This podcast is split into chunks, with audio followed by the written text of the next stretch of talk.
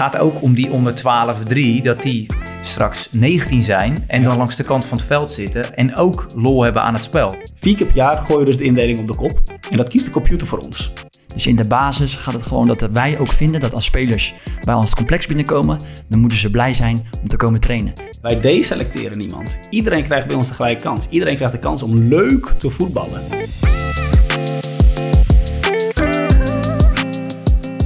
Lieve luisteraars, welkom bij De Jeugd heeft de toekomst. Een podcast van de KNVB over jeugdvoetbal in al haar facetten.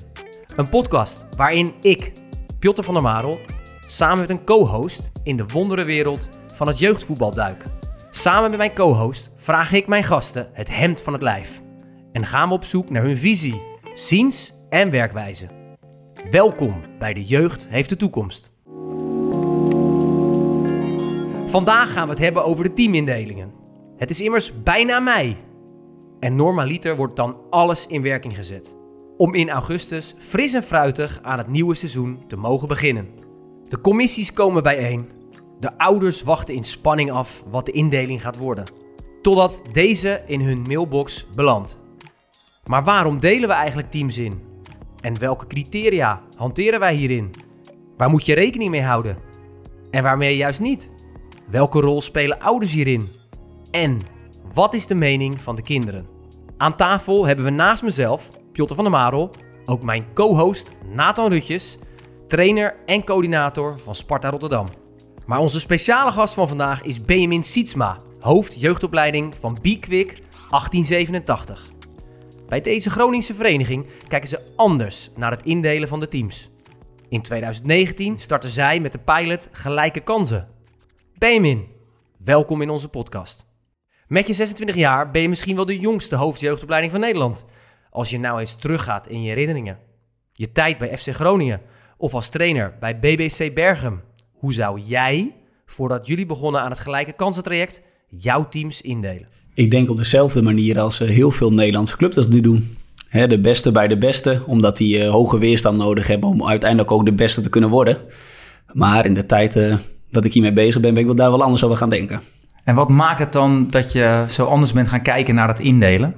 Ehm, nou, ook wel een stukje theorie. Het onderzoek dat ik zelf heb gedaan over bijvoorbeeld biologische leeftijden. Het kalendermaandeffect heeft mijn ogen ogen geopend. Hè, dat we spelers geboren in kwartaal 4, kwartaal 1... een veel grotere kans geven om selectievoetbal te, te spelen... dan spelers in kwartaal 4. Ehm, kan, je, kan je dat eens nog um, ja, voor onze luisteraars toelichten? Ja, nou, wat je zegt, rondom deze periode worden de teamindelingen gemaakt. En als je kijkt naar welke spelers worden gekozen voor de selectieteams, dan zie je dat er een oververtegenwoordiging is van de spelers geboren in kwartaal 1.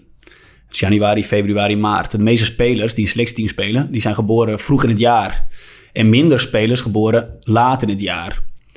Maar dat is natuurlijk gek. Het is niet zo dat wanneer je in december bent geboren, dat je dan talentloos bent. Nee, uh, dat is niet zo. Het is ook niet zo dat er meer mensen zijn geboren in kwartaal 1, maar dat is elk jaar weer evenredig verdeeld.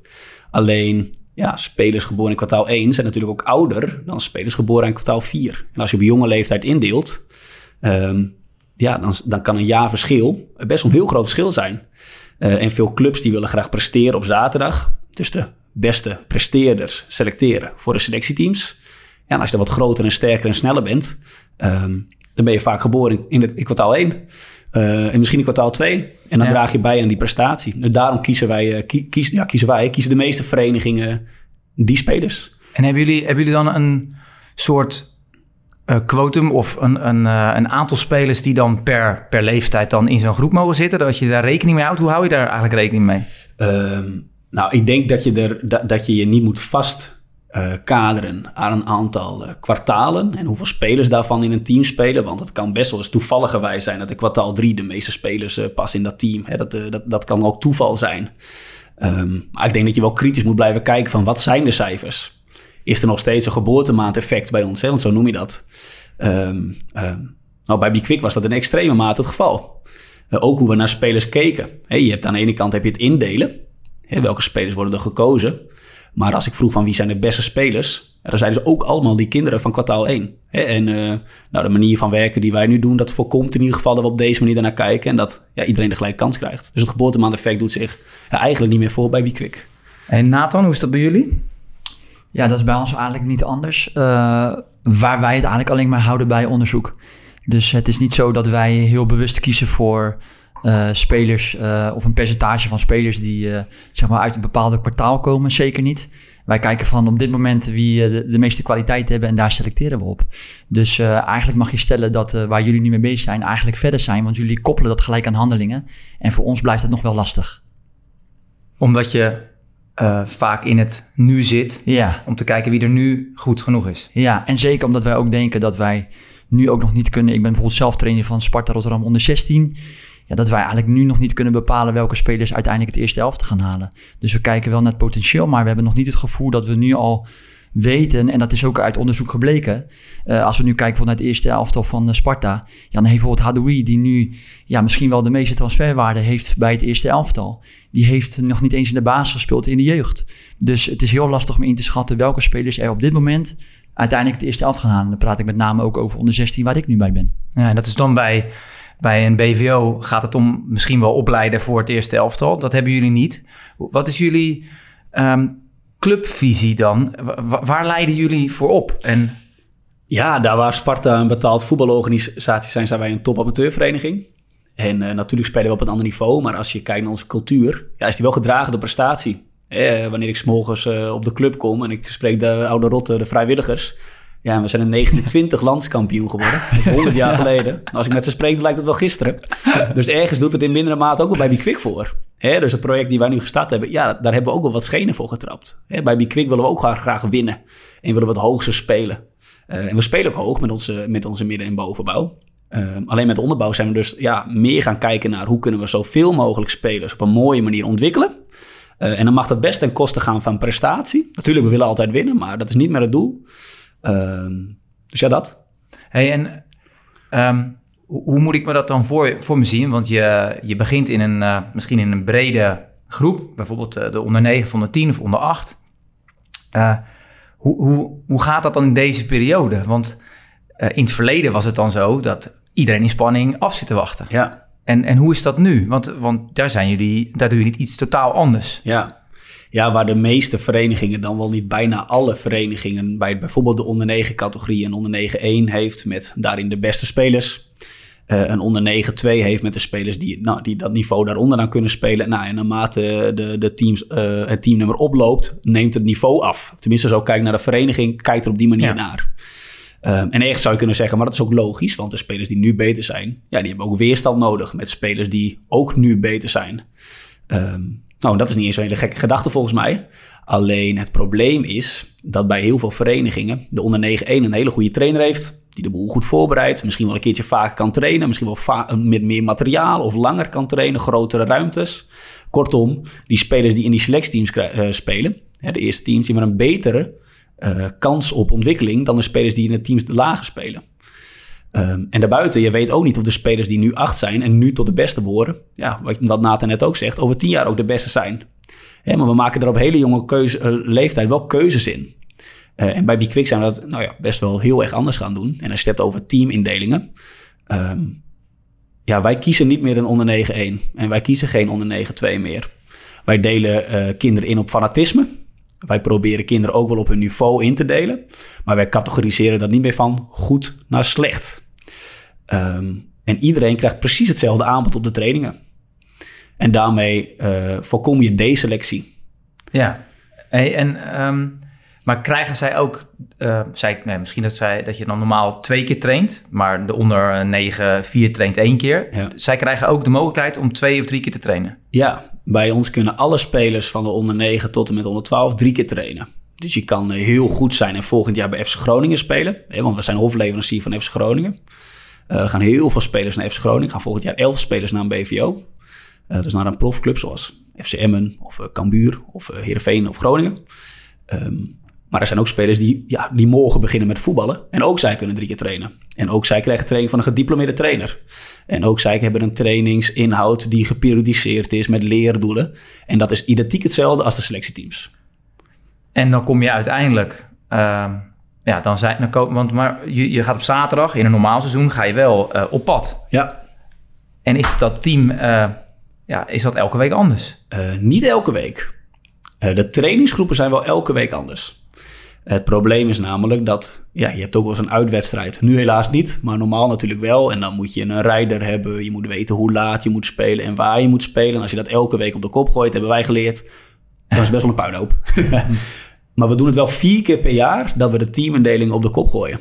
Dus waar normaal in juni een teamindeling wordt gemaakt voor het jaar daarna om in augustus te kunnen beginnen en het hele seizoen af te spelen, om dat jaar daarna in juni weer een nieuwe indeling te krijgen. Ehm, ja, zijn we daarvan afgestapt om twee redenen. Eén, wij willen eh, keuzes kunnen blijven maken in wie waar voetbalt. Eh, op hun eigen niveau, waar, waar ze denken dat dat leuk is en leerzaam is. Eh, en als we dat vier keer per jaar doen, dan kunnen we vier keer kiezen. Ja, simpel als wat. En hoe, hoe deel je dan die teams in? Dat doet de computer voor ons. De computer? Ja. Vertel. Zeer interessant. Ja, ehm, ja, ehm, ja, een hele gekke manier zou je denken. Hè? Want normaal in juni, en ik heb het zelf ook gedaan. Hè? Ik bedoel, uh, het is ook niet zo dat ik dit al vijf jaar doe. Het is voor mij ook nieuw. Alleen ik denk, ja, uh, eerst gingen we met alle trainers zitten. Hadden we een overleg. En dan zeiden we, uh, Jaapje kan goed aanvallen aan de bal. Heeft een goede aanname. Maar als, als medeverdediger schakelt hij niet altijd goed om. Dus ik denk dat de onder 9-2 volgend jaar beter is dan de onder 9-1. En zodoende kwamen uiteindelijk met al die spelers kwamen tot teamindelingen. Nou, nu, doen we 50-50 uh, verdeling. Dus stel, hè, makkelijk rekenen. Je hebt een onder 12 categorie van uh, zes teams. Dan heb je een, drie teams die spelen in de hoofdklasse. Nou, dat is best wel hoog. en daar zitten spelers in die heel graag ook hoog willen voetballen. Die willen dat zelf. en wij vinden ook als een speler dat graag wil, dan moet hij dat kunnen. En hoe, hoe kom je erachter dat die spelers dat willen? Want dat wil toch iedereen? Ja. Of is dat niet zo? Nee, daar verbaas je je over. Want niet iedere speler heeft er zin in om elke week met een mes tussen de tanden te voetballen. Nee, er zijn ook een paar jongens die willen na een, uh, na een uh, 1 tegen 1 oefening even met z'n allen met een bidon in de handen even kletsen over hoe, wat er op school was gebeurd. Ja, dat, dat gebeurt ook. Ja. En vanuit een volwassen blik is dat wel eens lastig om te herkennen. Uh, maar spelers ervaren dat gewoon zo. En geven, en geven ze dat zelf aan dan, die Ja. spelen? En Ja. hoe, hoe, hoe, doe je Ja, dat? dus, dus we maken een 50-50 verdeling. En, en die 50, 50% dat dus bestaat uit spelers die op een hoog niveau kunnen en willen voetballen. En fanatiek zijn. En spelers die nou, nog wel moeite hebben met het hoofdklasniveau, maar wel het heel graag willen. Die zetten erbij. Die andere drie teams bestaan uit spelers die heel graag willen voetballen. Dat vinden ze leuk. Alleen nou ja, mes tussen de tanden hoeft nog niet. Prima, net zo goed. Ehm, vier keer per jaar gooien we dus de indeling op de kop. En dat kiest de computer voor ons. Dus we hebben die 50, eh, eh, laten we zeggen dat dat 50 spelers zijn bij die eerste drie teams. En die 50% bij die andere drie teams. En dan zetten we alle namen op de computer. En dan uh, klikken we op willekeurig bereik. En dan schieten ze uit drieën. En dat is dan een teamindeling, dat, die fase. En dat doen we vier keer in het jaar. En dat zorgt ervoor dat wij niet onbewust uh, of bewust keuzes gaan maken om teams zo in te delen uh, dat we zaterdags gaan winnen. Want ik vertrouw mezelf niet altijd toe. Als wij bijvoorbeeld GVV Rapiditas, dat is een grote vereniging bij ons in de stad. Dat is de voorloop van FC Groningen. Ja, dat is een hele grote club geweest. En nog steeds. Met heel veel goede spelers. En dat kan je ergens misschien wel een beetje een concurrent noemen. Als GVV tegen Bikwik speelt, dan gaat, dan, gaat, dan gaat het met een mes tussen de tanden. Ja, ja, absoluut. En als wij zien dat volgende week GVV op het programma staat... kunnen wij ons dan zo goed inhouden om niet de beste spelers in dat team te plaatsen... Nou, ik vraag me sterk af, want ik heb bij mezelf daar echt eerlijk gezegd wel eens twijfel bij. Dus ik wil dat helemaal niet doen. Ik wil dat de computer dat doet. Uh, en daardoor zorgen we ervoor dat, ja, dat wij niet bewust selecteren in ieder geval. Dat is mooi, want ik, ik denk wel dat je dan ook wegblijft van, van het hier en nu. Het gaat niet om hier en nu. Nee. Het, gaat je ook als, het gaat ook om die onder 12-3, dat die in mijn beleving straks 19 zijn en ja. dan langs de kant van het veld zitten en ook lol hebben aan het spel. Ja, en dan in plaats van dat ze afgehaakt zijn. Ja, en dan zeg je het goed. Hè? Je doet het eigenlijk om twee dingen. Eén, ik geloof als je het hebt over talentontwikkeling, geloof ik hier gewoon echt in. Ik geloof echt dat we op deze manier meer talent op een hoger niveau kunnen krijgen. Maar ook maatschappelijk gezien, uh, wij deselecteren niemand. Iedereen krijgt bij ons de gelijke kans. Iedereen krijgt de kans om leuk te voetballen. Nou, volgens mij is dat de reden waarom we allemaal ooit een keer begonnen ja. zijn. En wat je ja. zegt, en als je spelers niet deselecteert, dan is de kans groter inderdaad dat je bij onder 19 leeftijd, dat je nog voetbalt. Ja, goed gezegd denk ik. Ja. Ik, ik vraag me af, uh, Benjamin, op het moment nou hè, dat ik uh, hoofdopleiding ben bij Alexandria. Ja. En ik luister nu naar jouw verhaal en ja. ik denk bij mezelf, hé, hey, dit zou ik ook graag willen bij mijn club. Jij zegt net zelf dat je best wel weerstand hebt ondervonden van de keuzes die jullie nu gemaakt hebben. Mhm. Mm -hmm. um, wat zou jij die hoofdopleiding of in mij in dit geval adviseren om te doen? Hoe pak je zoiets aan? Nou, het begint met lef hebben. Lef hebben om te veranderen in een wereld die absoluut niet van verandering houdt. Want we Nee. doen al jaren hetzelfde. Tenminste, ik kan me niet herinneren dat ik een club heb gezien die doet wat wij nu doen. Helaas. Want dat had ik wel graag gewild. Ik sluit niet uit dat heel Rotterdam straks hetzelfde gaat doen. hè? Ja, dat zou mooi zijn. Want dan zou ik ook bij jullie kunnen afkijken. Heel graag. Ik denk dat eh, iedereen met zijn eigen ideeën kunnen we komen tot een beter voetballandschap. ja. Daar geloof ik echt heilig in. Dus ik hoop ook echt dat dit een beweging wordt die, eh, die, nou, die gaat spelen in Nederland. Maar het begint met ja, durven om te veranderen. En beseffen dat je weerstand gaat krijgen, maar daar klaar voor te zijn. En wanneer je daar klaar voor bent, is heel goed te weten waarom je dit doet. Dat klinkt heel eenvoudig, maar beginnen met waarom. Ja. Waarom doen we nu wat we doen? En wat zijn daar de gevolgen van? Nou, het kalendermaandeffect is daar een hele sterke in. Dat zijn keiharde cijfers, kan je niet omheen. Eh, het is, niemand zegt dat je in december talentloos bent. Niemand zegt dat je in januari altijd heel veel talent hebt. Maar als we wel op die manier indelen, dan ben je eigenlijk gewoon heel slecht bezig. Dat kunnen we stellen volgens mij. En dat zijn wel cijfers die je heel erg helpen. In ieder geval mij heel erg hebben geholpen om dit soort projecten door te krijgen. Ja. Ehm, maar zo zijn er wel meer. Als je het hebt over biologische leeftijd en de uitsluiting daarvan. Of de doorstroom van een niet-selectieteams naar een selectieteams. Of de doorstroom van een niet-selectieteams naar een profclub. Noem eens een speler die van de L4 naar een profclub ging. Om van een 10-5 naar een, naar, een, naar een profclub ging. Die zijn er niet. Nou kan je vertellen, wij doen dit één jaar en dan gaan volgend jaar twee spelers naar een profclub die vorig jaar niet in een selectieteam speelden. Ja. Ik heb, ik heb gevraagd aan een scouting van Heerenveen. Nou, ik denk wel allemaal de scouts eh, van vandaag de dag wel kennen. Oude mannen, gepens- pensionaris. Al jaren doen ze het. En als je daar een stuk of tien op een rij hebt... dan heb je honderden jaren aan scoutingservaring. En dat ik bij meerdere profclubs heb ik al hun scouts gevraagd... van noem eens één speler uit een niet-selectieteam... die jullie hebben gescout. Dat is al één. Ja. Wat twee ook nog eens hebben aangenomen. Nou ja, eh, bij Big Quick zijn het dit een jaar twee. En ik heb geen, nog, nog, geen ander voorbeeld genoemd, gehoord. Nee.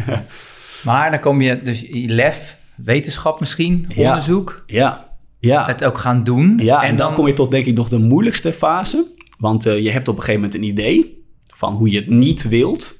En bij Quick was dat de manier waarop we het deden. Dat willen we niet meer, maar hoe doen we het dan? Nou, dat is best wel een lastige vraag. Ja. En de vraag die denk ik het belangrijkste is... dus als jij hoofdopleiding van Alexandria zou zijn... is de belangrijkste, het belangrijkste antwoord denk ik... ehm, tenminste dat heb ik zelf wel ervaren... jezelf steeds de vraag stellen... krijgen alle spelers bij mij een gelijke kans? En in het jaar één dat wij hiermee aan de gang gaan, dan was het vooral onderzoek. Dus deden we onderzoek met de doorstroom, kalendermaandeffect, et cetera. En toen kwamen we tegen cijfers aan. Oké, toen wisten we al dat de manier waarop we het deden, dat was niet de beste manier. Toen in jaar twee probeerden we wel iets dat in de praktijk te brengen. Toen deelden we in, zoals ik net zei. En eh, eerst dacht ik van, goh, nou, aardige stappen gemaakt. Eh, maar om goed scherp te blijven en het, goed, het project zo goed mogelijk te houden, bleef ik mezelf de vraag stellen van, krijgt elke speler een gelijke kans? En het antwoord vorig jaar was nog steeds nee. Want de selectieteams konden een keertje, keertje vaker beter trainen dan de niet-selectieteams. Voor je beeld, de selectieteams trainen twee keer, onder leiding van een trainer. En de basisteams deden dat één keer. En op vrijdag een 4 tegen 4 training. Maar die 4 tegen 4 training was van een heel ander niveau dan een gewone training bij de selectieteams. En wat trainer- maakte dat niveau, Benjamin? Maakte dat de trainer of de kwaliteit van spelers? Eh, de trainer. Oké. En de wijze waarop dat georganiseerd was. Ehm, en omdat die vraag te beantwoorden, krijgt iedereen nog tegelijk kans. Ja, daar, daar heb je maar één manier voor. Is iedereen precies hetzelfde te geven. Dus bij ons, bij Be Quick, kan, kunnen de selectiespelers of niet-selectiespelers al, eh, spelers altijd drie keer per week trainen. Op maandag, woensdag en vrijdag onder leiding van een gediplomeerde trainer. En dan kan het zijn dat je heel goed bent of net bent begonnen. Maar iedereen krijgt dat. Ehm, en ik denk dat dat de kracht is van de gelijke kansen. Hetgene wat je hen aanbiedt. Maar als je dan, je, hebt- je hebt het lef, je, gaat het, eh, je, je pakt het onderzoek, je gaat implementeren. Dan, dan mis ik nog een stap waar je tegen, je bent tegen iets aangelopen. Ja. En, en dat, dat, eh, ja. hoe heb je die cultuur dan veranderd? Ja. Want da- daar, jij, jij, bent, jij bent er nu ingedoken. Ja. En ehm, hoe heb je nou dan toch die cultuur eh, kunnen veranderen? Want daar in die cultuur zitten volgens mij eh, de trainers, eh, eh, de, de, de supporters misschien wel ergens. eh, en natuurlijk de ouders. Ja. De En belangrijkste. misschien wel de allerbelangrijkste, de, de spelers. De spelers zijn het belangrijkste. Alleen de beslissers blijven de ouders. Ja, en, en hoe heb je die dan meegekregen? Want mijn Ja. zoon krijgt nu minder aandacht in, de, in de onder 11-1 dan daarvoor. Oké. Want hij gaat spelen met mindere spelers. Ja. Dat is denk ik... Nou ja, dat is het beste voorbeeld, denk ik. Het voorbeeld waar je het meeste weerstand van krijgt, zijn die ouders. De ouders die hun zoon of dochter in de onder 11 1 hebben spelen, vanuit de klassieke benadering, die bij de voetbalschool van FC Groningen of SC Heerenveen of Cambuur of Emmen of Go Ahead spelen, of Zwolle, nou noem het maar op. En dat al helemaal voor zich zien. Volgend jaar speelt mijn zoon bij FC Groningen 112. En de manier om daar te komen is hard trainen met de beste spelers, want daar wordt mijn zoon het beste van. Ehm, en opeens ging Bikwik niet meer met de beste 10 spelen, maar die groep werd, bestond uit 33. Ja, hallo, eh, ben je me wel zin om voor ongein? Eh, wij hebben een doel en wij willen goed trainen. En dit, dit is alles in behalve. Dit, dit, dit, dit staat niet in het pad. Nou, da- daar was ik me goed bewust van, inderdaad. Hè? Dus wat, wa- waar je in eerste instantie eh, goed moest onderzoeken... waarom doe je dit en wat zijn de onderzoeken... en wat heb je ervoor nodig? En om het uit- uiteindelijk te doen... ja, hetgene wat je daarvoor doet, is communiceren. Hoe ga je dit verkopen? Aan de ouders, met name. Hè? Ehm, en eentje daarin hielp wel. We hebben het eerst de spelers gevraagd. Goh, jongens, wat zouden jullie ervan vinden... als wij eh, de indelingen zo op die manier... Leuk. Hoe heb je dat gedaan, Benjamin? Eh, Door middel van een enquête? Of heb je dat gewoon op het veld random, dat je een speler aanspreekt en zegt van, wat vind je ervan? We hebben een aantal vragen gesteld van wat zou je ervan vinden als. Ja. En dat hebben we gewoon genoteerd. Op een hele informele, informele manier. Ehm, maar goed, uiteindelijk zijn de ouders nog steeds de beslissers. De ouders zijn nog steeds die op het aanmeld- of afmeldknopje klikken bij ons op de website. En we hebben een ouderavond voor georga- georganiseerd toen dat eh, nog mocht. Dat we nog samen mochten komen. En daarin heb ik heel duidelijk proberen uit te leggen wat de aanleiding van dit project is. En wat de gevolgen zijn van dit project. En als je niet alleen de selectieouders uitnodigt, maar ook de niet-selectieouders, heb je ook een tegengeluid. Want durf je als ouder te zeggen, wanneer je de vraag krijgt, onder 11-1 traint heel goed en de onder 11-5, plat gezegd, traint een stuk minder goed, krijgt veel minder kans. En een ouder zegt van, ja hallo, maar dit is niet de bedoeling. Wat als die onder 11-5 ouder zegt van, eh, moet je luisteren op de manier waarop het nu voor ons georganiseerd is, dat is gewoon niet goed. En de verandering die Bikwik nu gaat doormaken, dat is ontzettend mooi voor onze zoons, die in die niet-selectieteam spelen. Is die onder 11 één ouder dan zo eigenwijs om te zeggen van, ja, eh, vergeet even lekker gauw? Nee. Dus die heb je aan je kant. En als je heel goed kan uitleggen waarom het is en dat het niet ten koste gaat van talentontwikkeling, want dat is een superbelangrijke, ja, dan krijgen ze mee. En wij hebben in het eerste jaar geen één speler daarom verloren. Er heeft geen één speler zich uitgeschreven. In het tweede jaar wel. Toen zijn er drie spelers die, eh, eh, waarvan hun ouders niet geloofden in de gelijke kansen methodiek. Die zijn naar de, de buurvereniging gegaan. En dat is prima. En in aanmelding, want er zijn natuurlijk nu heel veel Ja, clubs in de regio en mensen die ondertussen weten wat jullie visie is en Ja, wat jullie zeker. beleid. ja. Hoe zit het daarmee? wij groeien. De spelers Dat zien... snap ik. Ja, spelers, ja, nee, spelers zien eh, dat... eh, en dat zijn met name de spelers die niet zo hoog voetballen, hè, die een overstap maken. Eh, die, die hebben namelijk een, een papa als trainer die net uit zijn werk komt racen, die bal in het midden gooit, onderweg een paar pionnen neerzet, twee doeltjes en een voetballen maar voor het komende uur. En die horen bij vriendjes bij hun klasse die ook niet supergoed kunnen voetballen, dat bij hun heel strak georganiseerd is. Ja, dan is de stap zo gemaakt. Hey, Maar dat is niet ons doel. Het is niet ons doel om, om leden te vergaren of iets dergelijks hoor. Wij willen het gewoon aanpakken, goed aanpakken voor de jongens die bij ons lid zijn en de meiden. Maar nou, nog even terug. Ja. Oké, je- want dit is het succesverhaal. Ja, Maar hier gaat, dit nemen clubs mee die nu luisteren. Een trainer, een HO, een vrijwilliger. Die, Ja. gaat, die wil dit gaan doen. Maar waar gaan zij nou echt tegenaan lopen? Jij bent ook tegen dingen aangelopen. Want dit is een mooi, dit is een succesverhaal. En dit is, het is fantastisch om te horen. En hier kunnen we heel veel van leren. Maar we moeten ook leren van waar ben jij tegen aangelopen? ja. Want wat is nou, wat is nou de grootste obstakel wat men eh, om dit imple- eh, te eh, implementeren, om te overwinnen?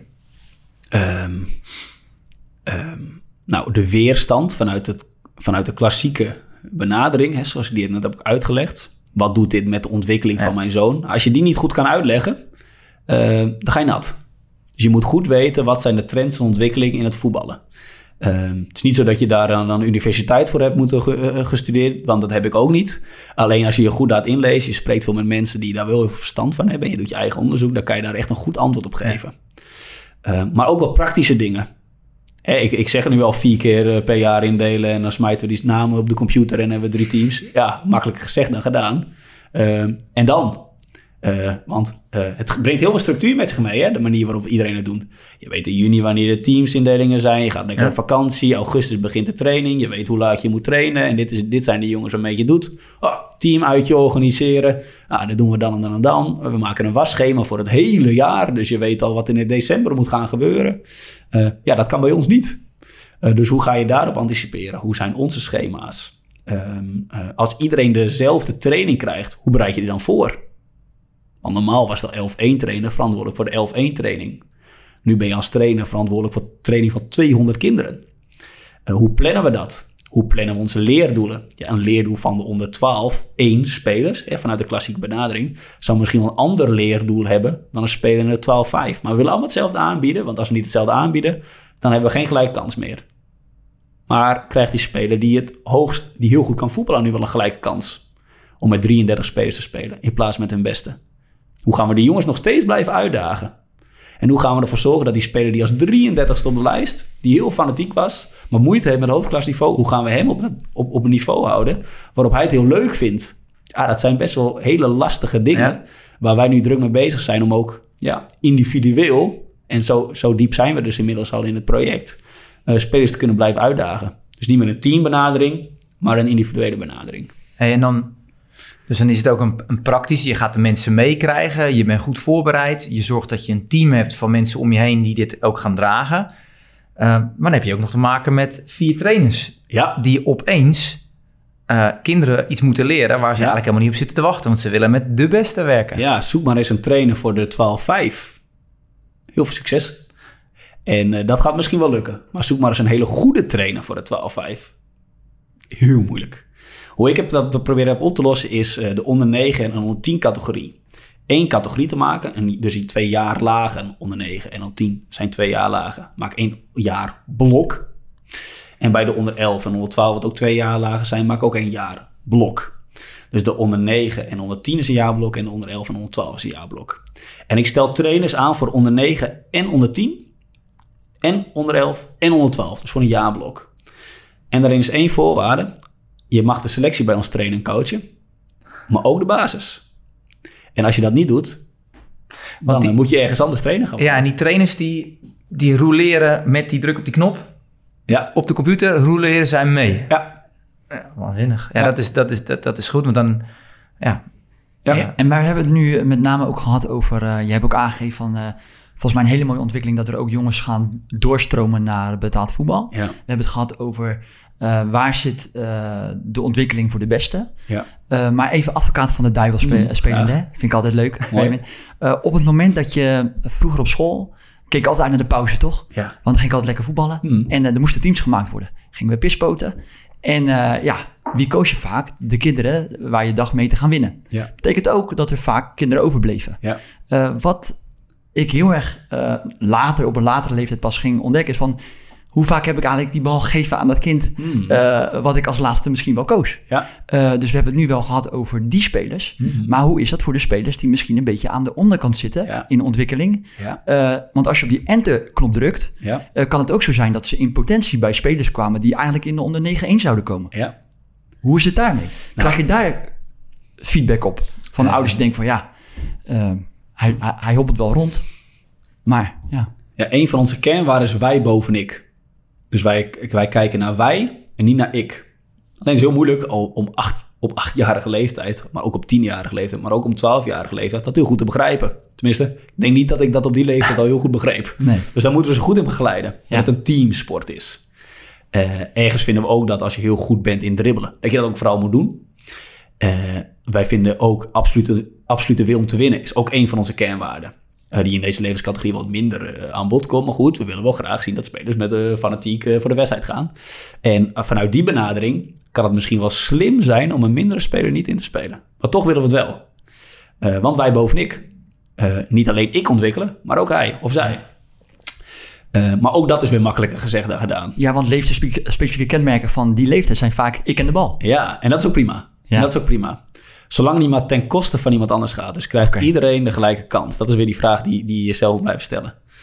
Ehm, hoe we dat proberen te doen is spelers die beter zijn, niet alleen maar op het middenveld te zetten. Want dat zie je vaak. De spelers, heel, vooral die kleinere wedstrijdjes, als je dan in het midden staat, krijg je het meeste de bal. Krijg je het vaakste schieten, kan je het meest verdedigen. heb je het meeste impact op de wedstrijd. Nou, heel kort. ehm, eh, ehm, bij de onder 11 van de 12 bijvoorbeeld speel je met drie achterop. Eentje in het midden. eh, eh, drie voor en drie wissels. En na, een, eh, na 10 minuten worden alle verdedigers worden aanvallers. Alle aanvallers worden wissels. En alle wissels worden verdedigers. Daardoor zorgen we ervoor dat iedereen op andere posities staat. Eh, links en rechts proberen ook nog mee uit te dagen. Zodat er niet steeds één hele dominante speler in het veld staat. Maar die middels die, die, verandert, die verandert niet. En dat is de aanvoerder van de dag. Die staat in de spotlights. En dat is niet alleen maar de beste speler. Dat is ook wel eens eh, de speler die, die nog niet zo lang in die groep voetbalt. Die draagt de aanvoerdersband en die staat op de belangrijkste positie van het veld. Dat is één ding wat we proberen aan te pakken. Een ander ding is, spelers die heel goed zijn, ehm, die willen we uitdagen om het zo goed mogelijk eh, te kunnen ontwikkelen. Ondanks dat ze met spelers spelen die nu op een laag niveau zitten. Die geven oefenkaarten. Trek maar een kaart. Hup, en ik pak een kaart. Eh, paas twee keer met links, bijvoorbeeld. Of paas twee keer met rechts. Of we geven een assist. En er staat veel minder, veel minder vaak in, schiet de bal in de kruising. Of we dribbelen zes man voorbij. Daar staat er niet zo vaak in. Dat oefenen we heel veel op de training hoor, want dat, ook dat is hartstikke belangrijk. Maar in de wedstrijd proberen we wel echt het wij boven ik gevoel te krijgen. Mooi. Mooi om even een, eh, een move te maken naar de spelers. Wij hebben eh, een speler hebben we aan het woord gelaten over, over, in, eh, ja, over teamindeling. Ja. Waar we, ja, hoe jullie er naar kijken. En jij geeft ook aan, we vragen ook spelers, eh, aan spelers wat zij belangrijk vinden. ehm, ja, hoe de indeling zou moeten. Nou, die vraag hebben wij gesteld aan, eh, aan een speler. En dat wil ik jullie even laten horen. goed voetballen. Ofwel, eh ja, gezellig zijn, niet iedereen zit af te zeiken. en ja, gewoon samenspelen, gewoon voetballen. Als je ja, twee mensen hebt in je team die helemaal niet, elkaar helemaal niet mogen, dan krijg je iedere training weer een akkefietje en dat wordt ook niet leuk natuurlijk. Nou, sowieso gewoon een aardig persoon is natuurlijk. Eh, of een beetje goed kan voetballen en goed kan samenspelen. Dat is het eigenlijk. Als ik dit dan weer hoor, dan, eh, dan hoe simpel kinderen kunnen vertellen waar het eigenlijk om, om draait, dat eh, moet ons toch steeds weer aan het nadenken zetten. Want waar draait het om? Vriendjes, niet lopen te kloten op het veld, aardig zijn voor elkaar en ook weer goed kunnen voetballen. Dat vinden ze natuurlijk dan wel belangrijk. Naat, hoe kijk jij naar? Ja, eigenlijk niet anders. Heel veel mensen denken vaak dat het bij een BVO anders is. Maar het is ook met name het beleid en het visie wat je hebt over het opleiden. En eh, als ik dit hoor, jongen, dan maakt mijn hart echt wel een sprongetje. Want daar gaat het uiteindelijk wel om. Dus in de basis gaat het gewoon dat wij ook vinden dat als spelers bij ons het complex binnenkomen, dan moeten ze blij zijn om te komen trainen. En vanuit die start, vanuit die basis, geloof ik er echt in dat we het klimaat kunnen creëren om kinderen maximaal te kunnen ontwikkelen. En wij zorgen ervoor dat het veilig is. En wat je nu doet, is dat je een veilige situatie ook creëert. Ja, en eh, herken jij dit? Eh, Want jij, hebt, eh, jij vraagt aan feedback van, van spelers. Kom, komen dit soort dingen er dan ook uit? Ja, een van de dingen waar, waar we wel wat bang voor waren toen we de teamindelingen heel groot zouden maken, is dat die betere spelers zouden, in weerstand zouden schieten. Ehm, maar waar deze jongen voornamelijk over praat, is geen conflicten, leuk kunnen voetballen, samenspelen en ergens zegt hij ook goed voetballen.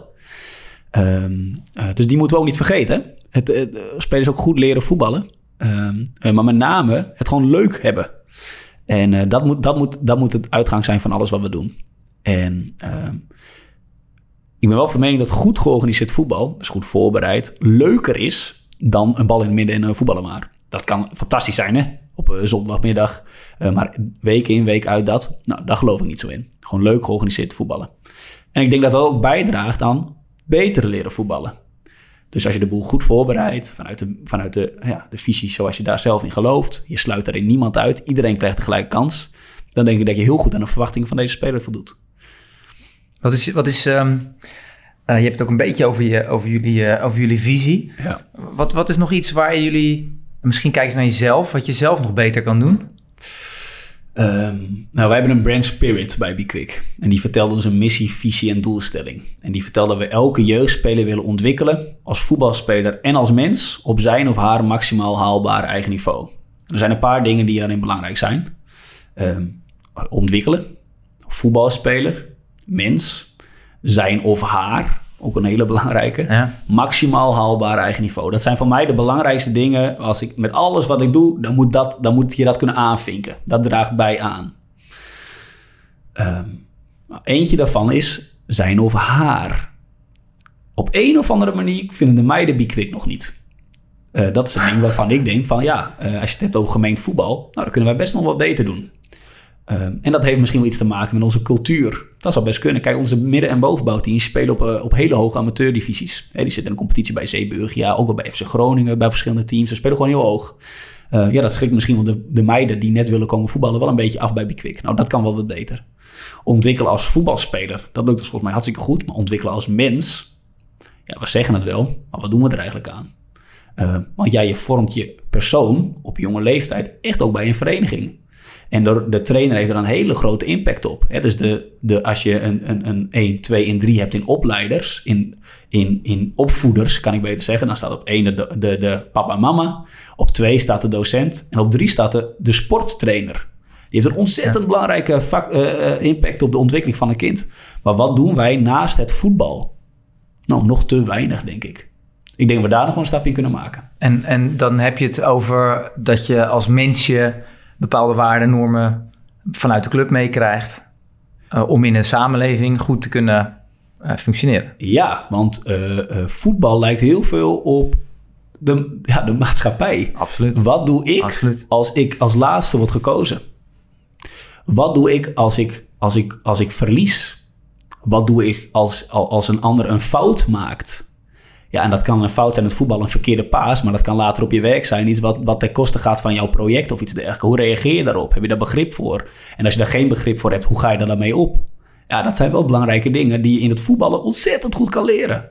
En in het basketballen en in het volley, alle sporten kan je dat ontzettend veel leren. Alleen we zijn heel veel bezig met de sport. Logisch, want tijdens rekenen zijn we ook bezig met rekenen. Eh, niet zo'n gek verhaal. Alleen ik denk dat het altijd wel een plek moet hebben in onze trainingen. Ja. Hoe zit dat bij jullie, Naat? Um, precies hetzelfde. En als ik terugkom op hetgeen waar je mee begon, dan ben ik er echt van overtuigd dat betere trainers maken betere spelers.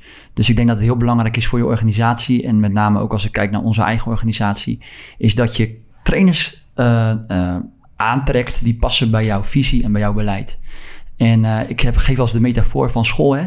Je, de school kan er fantastisch op staan, maar uiteindelijk maakt de docent zeg maar, het niveau van de klas, want die uh, werkt daar elke dag mee. Dus ik ben ervan overtuigd dat, uh, zeker als ik nu jou hoor praten, dat al die facetten die dragen bij aan de ontwikkeling van het kind. maar je moet goed aan de voorkant kijken als club ook van oké, welke mensen wil ik graag in mijn organisatie hebben en bij mijn club hebben. Ja, mooie afsluiting denk ik.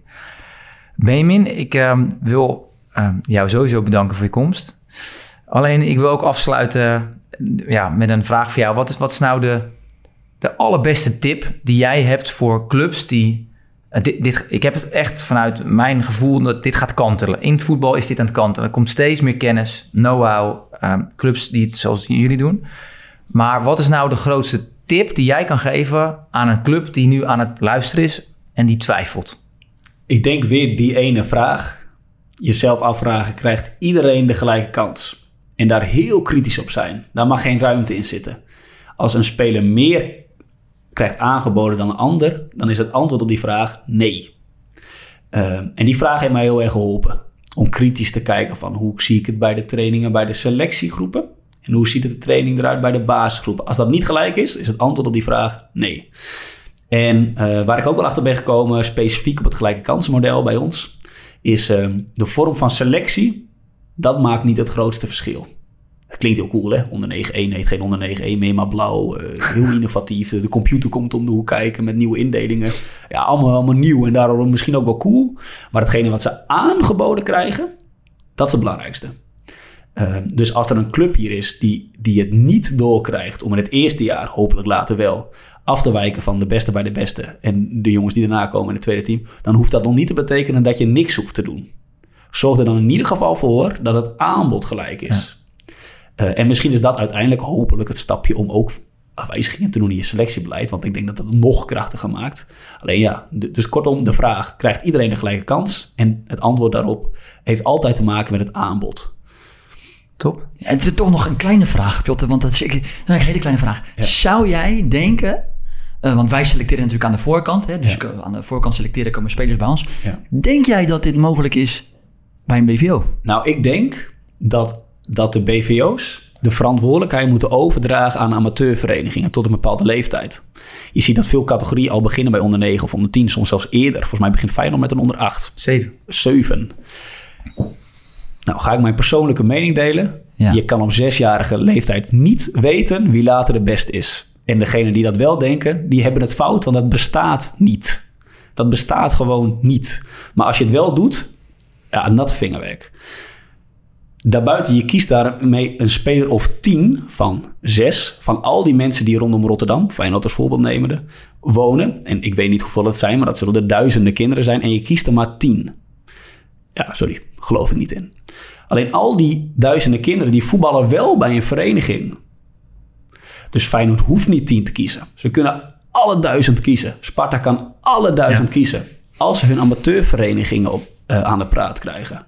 Als alle kinderen van alle leeftijdscategorieën gelijke kans krijgen, dan krijgt Feyenoord, Sparta, Ajax betere spelers en meer goede spelers. En zij kunnen later beginnen met hun selectieteams, want de amateurverenigingen regelen dat voor ze. Zij kunnen nog meer aandacht le- leggen aan wanneer je kan beginnen. Hè? Dat is een lastige vraag. Eh, begint dat bij onder 13? Begint dat bij onder 15? He- Heb ik ook geen antwoord op. Ehm, maar ik denk later beginnen dat dat een hele verstandige keuze is. Laten we zeggen onder 13, wanneer het grote veld begint. Misschien is later beter. Als je tot de onder 12 alle amateurverenigingen goed kan beïnvloeden om goed te gaan opleiden. Op een manier waarop iedereen een gelijke kans krijgt. Zonder dat het ten koste gaat van talentontwikkeling. Want dat kan. Ik denk dat heel voetbal in Nederland daar spek open mee is. En ook de profclubs. Zeker de profclubs, denk ik. Dit vind ik een, eh, dit vind ik een hele mooie om mee te eindigen. Dankjewel. Mooi, graag gedaan. Dankjewel.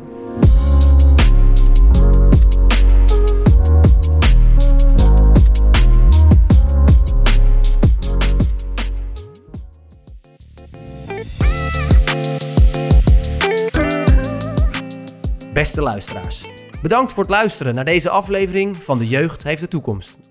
Kijk vooral ook eens naar de andere producties op ons kanaal. In de show notes vind je de verwijzingen uit deze podcast. Wat neem jij mee naar je eigen voetbalsituatie?